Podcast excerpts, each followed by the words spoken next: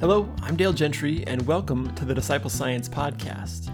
I'm an ecologist and a professor of biology and a Christian.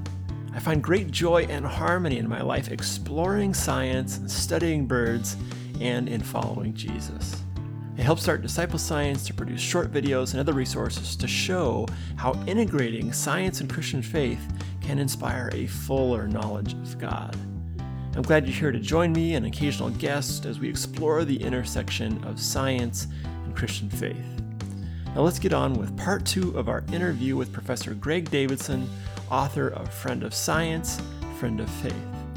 If you haven't yet listened to the first half of this interview, I suggest you start there. We're going to pick up in the middle and listen through to the conclusion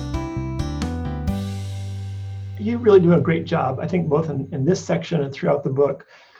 You just have such a rational approach to all this stuff. Uh, it's, it's, clearly written by a scientist, but as I was reading it, I was also thinking about my own students. Um, and I think most of the, the listeners know or, uh, or may know that I teach at a conservative Christian school, right? You're at a, at a big public research uh, institution.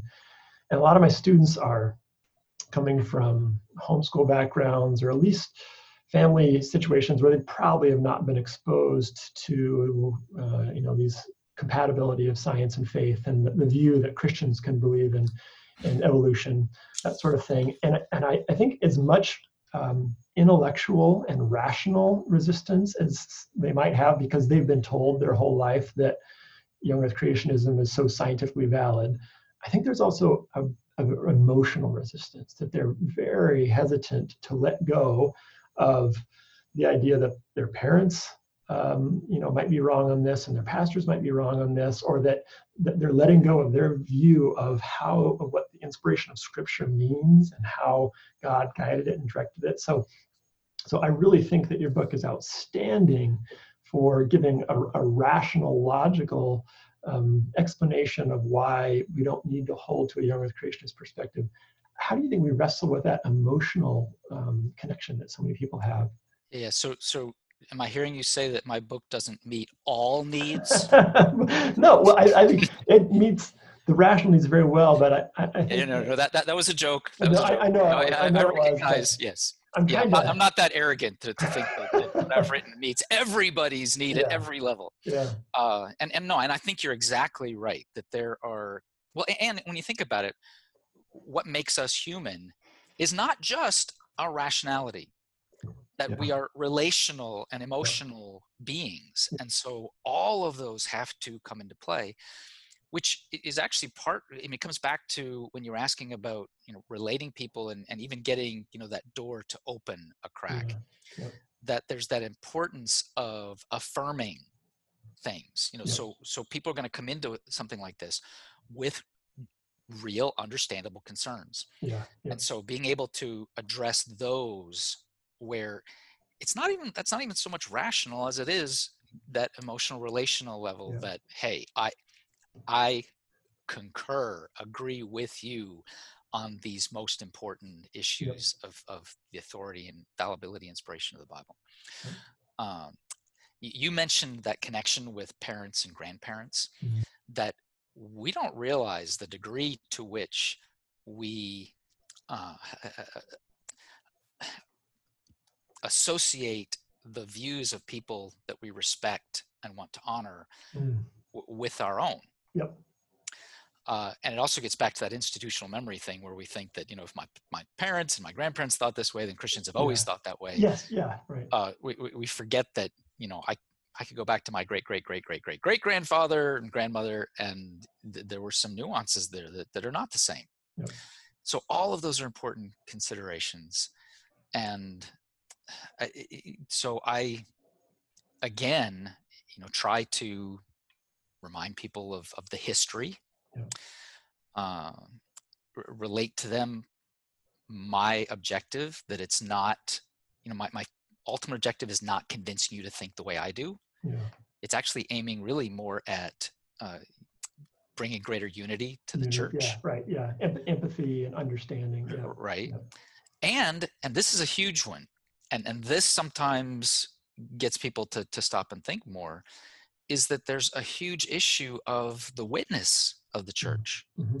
that if I want to reach out with the message of Jesus to the struggling and to the lost, and I take that whole issue of, of science and just sort of compartmentalize it and say, I, am not going to worry about that. And, and then somebody brings it up and it's like, well, yeah, you know, if you, if you want to come to Jesus, you know, it comes with accepting a young earth, rejecting a lot of science and the, you know, the, the eyes of that person glass over and you just leave thinking, oh, I, you know, I would, their heart was so hardened, yeah. Uh, not realizing that you just contributed to to that hardening. Um, yeah. yep. So that if if you want to be, uh, if you want, if you have a heart for Jesus, if you have a heart for the lost, then this is not an inconsequential issue. Yeah. That yep. you, you need to buckle down and and address it. And and I'll say another thing. You, you mentioned the importance, the important role of like pastors. Mm. That our a lot of people look to their pastors not necessarily for what to believe, but for a blessing for even what to investigate. Yeah, right, right, yep. Yep. So if and in our seminaries, you know, they got limited time and limited resources. They don't have a science staff. Yeah. Uh, very few of them have any training in the sciences. So they're depending on other sources. Culturally, they tend to drift towards those young earth sources. Mm. So if our pastors and church leaders just kind of have a default young earth mentality, then a lot of people in the congregation don't even feel comfortable exploring yeah. the questions. Yeah. Which then you get to our young people, and as they're exposed to some of the actual evidence and arguments and they're not comporting with what they're seeing in scripture, they don't feel like there's a, a, safe place for them to even raise those questions in their churches.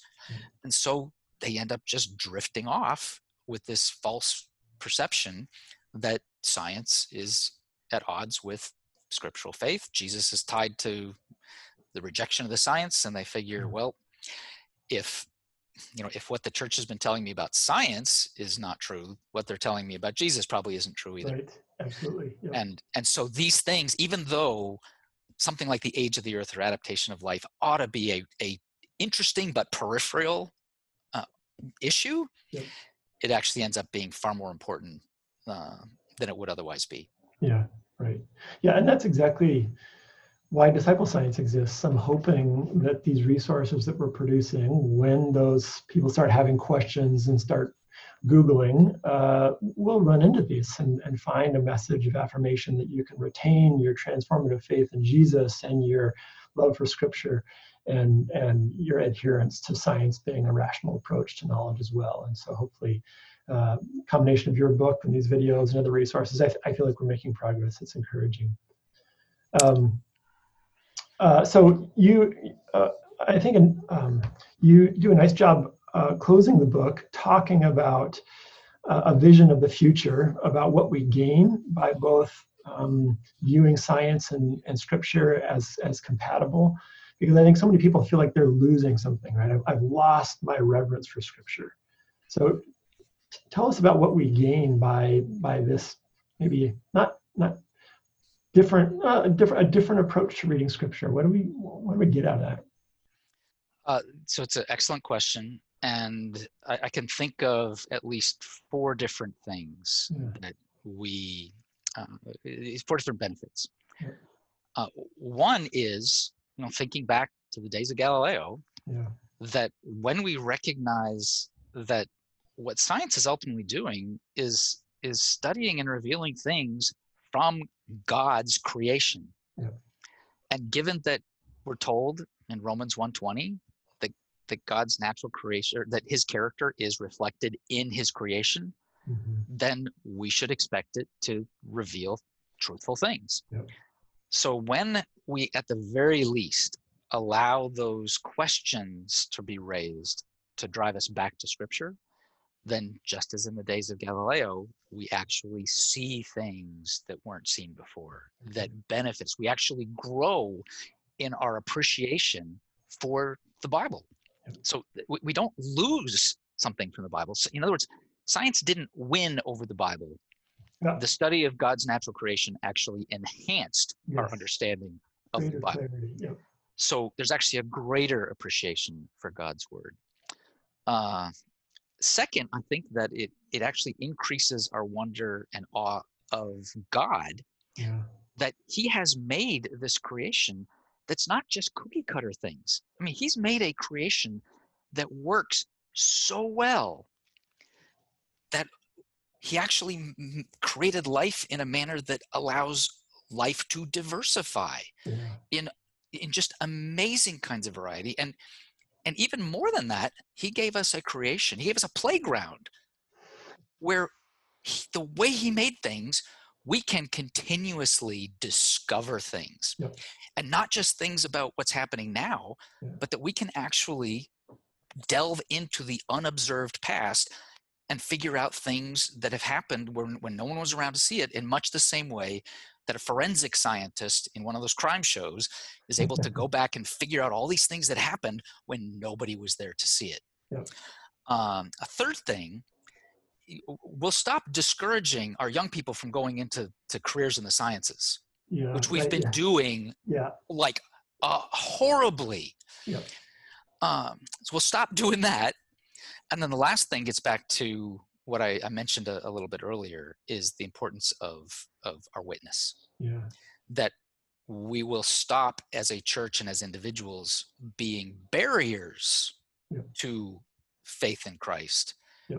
And can become gateways to that faith. Yeah, that's so good. You know, I I, I I'll add to that. Um, for me personally, when I came to this understanding, seeing how God works through natural processes actually empowered me personally to when I when I'm praying and when I'm asking God for guidance, instead of expecting God to intervene to accomplish things, it's like no, God wants to work through through me to get these things done. God wants to work through you to get these things done, and so seeing how God wants to work through what He's created instead of intervene in it I think actually empowers us as God's hands and feet, to use the cliche, to go out there and get things done instead of just expecting God to take care of it for us. And yes. I think that's that's incredibly encouraging. You know, I also found that I had a, a deeper interest in Scripture, and that when you just read it, the plain reading, as we like to, to hear, um, you know, like why read it again? I, I know what it says at least that's where it was for me. I read through the scriptures, you know, read through the Bible a handful of times in my life, and I got to a point where I'm like, I, I know what they say. Why should I keep reading it? And I think this is a point when my my faith was waning back in the day.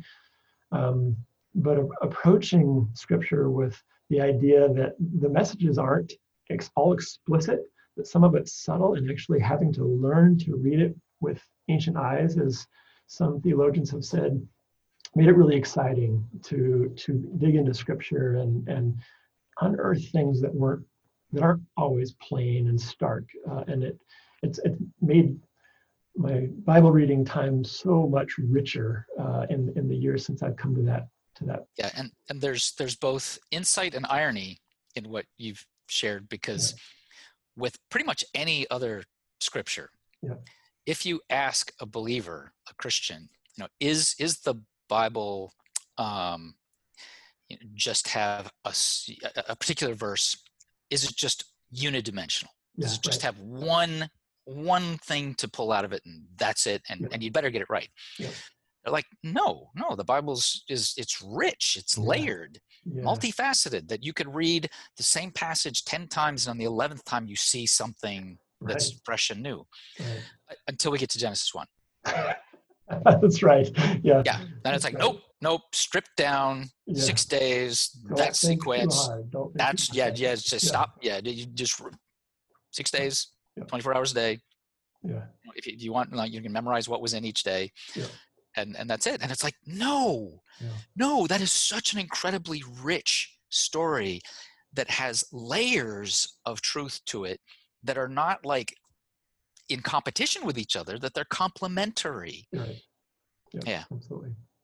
So um, we mentioned this a little bit right at the start but i imagine a number of our listeners you know might be uh, christian parents uh, like i am. I've got young kids between the ages of nine and two and wanting to introduce uh, my children to this idea. So how, how do we, maybe from your upbringing or even just from your experience talking with other people in this field, how do we um, introduce this idea to our children in a way that they can grasp? Because I think children, in, in some ways it's very easy for them because they're because they have a little bit more plastic minds and they understand that stories can be meaningful without having to be explicitly historical. But in other ways, I guess I'm, I as a parent, I'm anxious about talking to my kids about stories being true without being um, a historical narrative, and for that to sink in and make sense and give them something to chew on. So that's kind of a complex way of saying how should we talk to our kids about this stuff. Yeah. So I, I think the the ultimate solution is that you, you need to lock your door, draw your blinds, throw out all your electronic equipment and TV, and never let them out of the house. Right, right, yeah. uh, yeah, obviously you're we're not supposed to do that. Yeah, Uh, I think one of the key things is to encourage conversations and questions. Yeah. Uh, I, I, in my own home, and I have four children that are all grown now. Yeah. That you know, I thought we talked a lot and and we did i think um, and i didn't try to shield them from everything in the world. Yeah. uh, they still actually tease me about things like yes you can watch the lion king but we're going to talk about it afterwards. Is there really such a thing as reincarnation? Oh dad there's not. Yeah so they they have fun talking back and forth sure. in, in my presence. Uh, but but that but actually that's encouraging to me that they remember that we yeah, actually discuss these things. Yeah. so if they feel the freedom to be able to to sit down at the dinner table and say you know dad or mom how come we think this way when you know my friends have told me this or i saw this on tv or then i think that that part is huge. Yeah. because it's it's allowing them to work through some of these things. Yeah. and and the other part of that is that that you're not just telling them the answer. Right.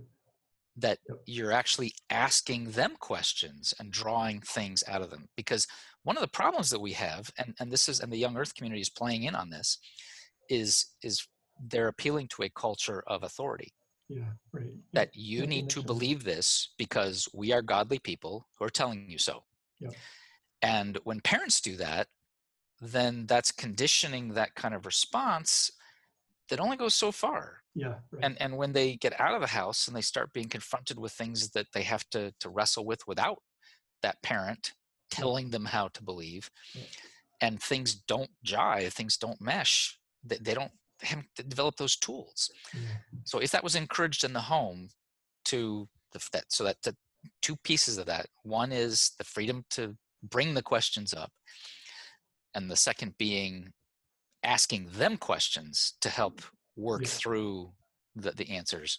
Process. yeah, yeah is is huge. Yeah. and and part of that is you know my kids went to public schools um, which just i know i alienated a part of your audience just by saying that. No, i'm sorry.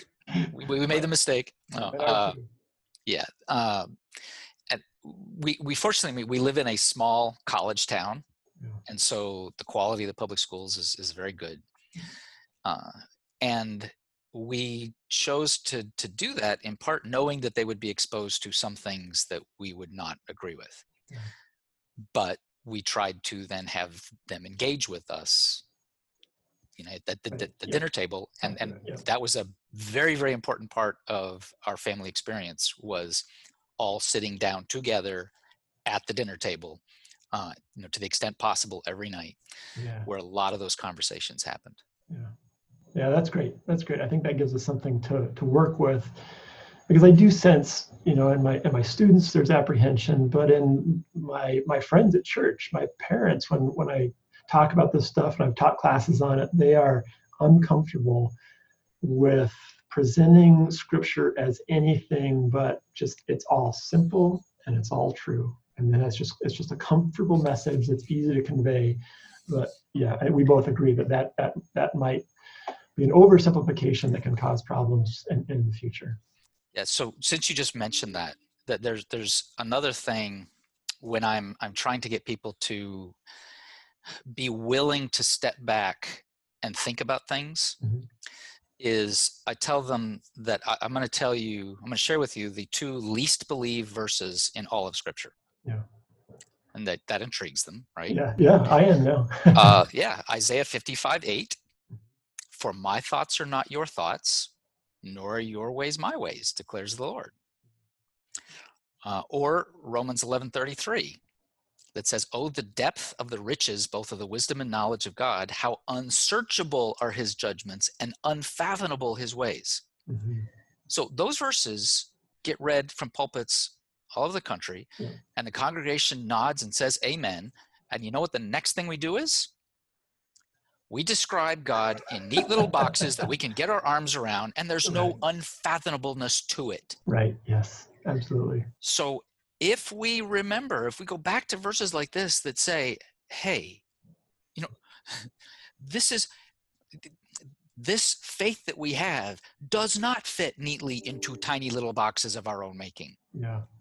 And that if we really want to understand scripture and know God, we need to be able to and willing to disassemble some of those boxes and see just how vast and awesome and great our God is. Yeah, yep. Yeah, that's so good. Uh, yeah, thanks for sharing that. I, I, I love that perspective. It's really helpful. You know, I, I um, as we wrap up here, I just want to um, encourage people to to look into your book. If you have questions about the science behind you know, especially the origins debate, the other aspects, if you have questions about how to make peace with scripture, it, it's all in there and it is so well done. So um, I encourage people to to look up Friend of Science, Friend of Faith, and I think you will you will uh, as you uh, achieve your goal of helping people understand why people see this differently and produce a little empathy for those that uh, that think that science is a rich uh, revelation of who God is. Now, uh, and I will ask one favor. Sure. Uh, yes. That that for anybody who does pick up a copy of, of that book or, or one of the others, and and it it has a positive impact on you or somebody that you give it to, then it, it really helps to for the, the ministry of it if you actually take the time to go on amazon or goodreads and and write a review, write a review because yeah, just yeah. i mean where we're at in our culture right now when when you go to Amazon and you look at a book and it's it's only got you know 15 reviews, there's this unconscious reaction that like oh well it must be yeah, a fringe yeah. book or something and they're not thinking that just oh no of the thousand people who read it only 15 got on and did a review so yeah. so it helps if you just take that moment and that that motivates me i will do that because i certainly enjoyed it and i'm happy to endorse it well, and, and to encourage people, it doesn't have to be 20 paragraphs long. Right. In fact, yeah. it's better if it's a succinct statement yes. because people, people don't people yeah. don't read the 20 paragraph long review. That's right. now, now, you mentioned quickly there that there are other books, and you've actually done some writing in, in fiction. Tell us about a few of the other writing projects you've been. Uh, yes, so there, there's so there's some things I do for my job. Mm-hmm. Uh, there are some things that I do for ministry. Yeah. And there are some things that I do mostly just for fun and therapy. Yeah. And one of those things in the last six years uh, has been writing fiction, science fiction in particular. Mm-hmm. Uh, it's part of my morning routine. You know, up, breakfast, time with the Bible, spend an hour uh, creative That's writing. Awesome. That's great. And and so there's actually a science fiction trilogy yeah. out uh, that's available on Amazon. Mm-hmm. That uh, for fair warning, it's like one continuous story through three books. Okay. Yeah. Uh, that is is I kind of describe as a parable of spiritual warfare. Yeah. Right. So there there is a it's not explicitly Christian, but there's a Christian worldview through it. Mm-hmm. And and the parable of spiritual warfare is communicated through aliens that are coming to Earth that realize they can move around in four spatial dimensions and humans only three and so they can start pretending to be spirit guides yeah. and departed ancestors and wow. uh, and and influence people who yeah. are who have allowed themselves to be their minds to be open in those ways. Yeah, yeah, that sounds fun. I'll have to dig into that. I, I, in this project that I've embarked on, have come to appreciate the creative writing nature of it. It's so different from writing a, a paper for a publication in a journal, and it's right. It's, well, it's and, rich. I can see where you would get a lot out of that. Yeah, and that, that first book's called Shadows of the End, and okay. it's the the Mulopin trilogy. Okay, wonderful. Yeah, and you have a website. Is that correct? Where people can find this stuff? Uh, that's correct. So, there, of course, you could find me at the University of Mississippi. Um, yep. uh, but the there's a, a, my author website website is just my name, greggdavidson.net. Gregg's with two G's, G R E G G, Davidson uh, dot net. And yeah, so and any book that I've written is is on there. Is on there. Great. Yep. All right. A- anywhere else where people should look for you? Are you active on social media? Uh, sadly, yes. Um, I, I, I, reluctantly got sucked into Facebook. Yeah. Um, so I do have a Facebook page, uh, and and I've am uh, in a few groups, including a, a an InterVarsity uh, emerging scholars Facebook page for geosciences that's brand new, just started oh. like a week ago. Wow. So I think it has all of eight members right now. Okay. Uh, and that's that's designed actually by university to encourage young scholars, Christian scholars that are in these various disciplines. That's great. Uh, yeah, and then also in in groups like Realm Makers, which is Christian speculative fiction group. oh, fun! That's great. Awesome. Yes. All right. Well, again, I'll let you go. Thank you so much for your time, Gregg, and for the effort you put into writing this book and ministering to those of us that are interested in this field of how science can enrich our faith. We will hopefully have an opportunity to hear from you again at some point in the future, and hopefully we'll hear your voice as we are working on future videos for Disciple Science, dealing with things like geology and the flood and and uh, dating. And so we, we really value your input into this project. Thanks. I'm Thanks looking forward to that. All right. Thanks for having me. Yep. Enjoy the spring. Thank you. Yep. Thanks for listening to this interview with Dr. Gregg Davidson. I really do recommend this book. It's a really valuable contribution to this topic. If you're a logical, sequential, scientific thinker, he's just going to explain things in a way that will really uh, resonate and make sense with you. So do check it out if you are interested in more depth on this topic. Disciple Science exists to show how integrating science and Christian faith can inspire a fuller knowledge of God. We're a nonprofit and we're fully crowdfunded, so everything we do is dependent on your generous support. You can give by visiting our website and donating through our secure support portal there. While you're there, please explore the rest of our resources, the videos that are coming up. You can sign up for our newsletter and send us feedback about what topics you want to hear more about, or even uh, inter- interact with us about the, the podcast. You'll find our, our email address there, which is disciplescience1 at gmail.com, and other ways to get in touch with us. If you want to help Disciple Science, we would appreciate your willingness to rate and share our videos and podcasts. You can give a thumbs up and like and comment on our videos on YouTube. And more than anything, just tell your friends about Disciple Science, and hopefully, we'll continue to build an audience and a community of people that are engaging with science, with scripture, with our journey of following Jesus to figure out how to put all these things together to build a fuller understanding of who God is. I want to thank Caleb Davis for producing this episode and for composing our theme music. I'm Dale. Thanks for listening, and we'll talk again next week.